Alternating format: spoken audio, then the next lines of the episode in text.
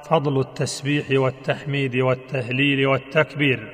يقول قال صلى الله عليه وسلم من قال سبحان الله وبحمده في يوم مئة مرة حطت خطاياه ولو كانت مثل زبد البحر.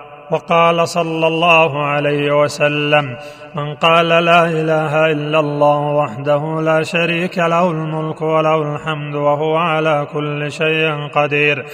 عشر مرار كان كمن اعتق اربعه أنفس من ولد إسماعيل. وقال صلى الله عليه وسلم كلمتان خفيفتان على اللسان ثقيلتان في الميزان. حبيبتان إلى الرحمن سبحان الله وبحمده سبحان الله العظيم.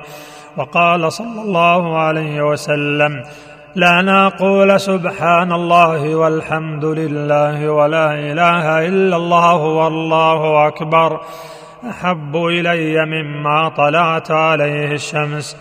وقال صلى الله عليه وسلم أيعجز أحدكم أن يكسب كل يوم ألف حسنة؟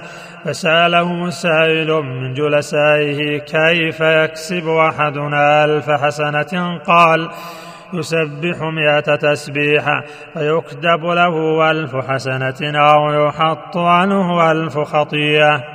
وقال صلى الله عليه وسلم من قال سبحان الله العظيم وبحمده غرست له نخلة في الجنة. وقال صلى الله عليه وسلم يا عبد الله بن قيس ألا أدلك على كنز من كنوز الجنة؟ فقلت بلى يا رسول الله. قال قل لا حول ولا قوة إلا بالله. وقال صلى الله عليه وسلم أحب الكلام إلى الله أربع سبحان الله والحمد لله ولا إله إلا الله والله أكبر. لا يضرك بأيهن بدات ويقول جاء أعرابي إلى رسول الله صلى الله عليه وسلم فقال علمني كلاما اقوله قال قل لا إله إلا الله وحده لا شريك له. الله أكبر كبيرا والحمد لله كثيرا. سبحان الله رب العالمين. لا حول ولا قوة إلا بالله العزيز الحكيم. قال فهؤلاء لربي فما لي؟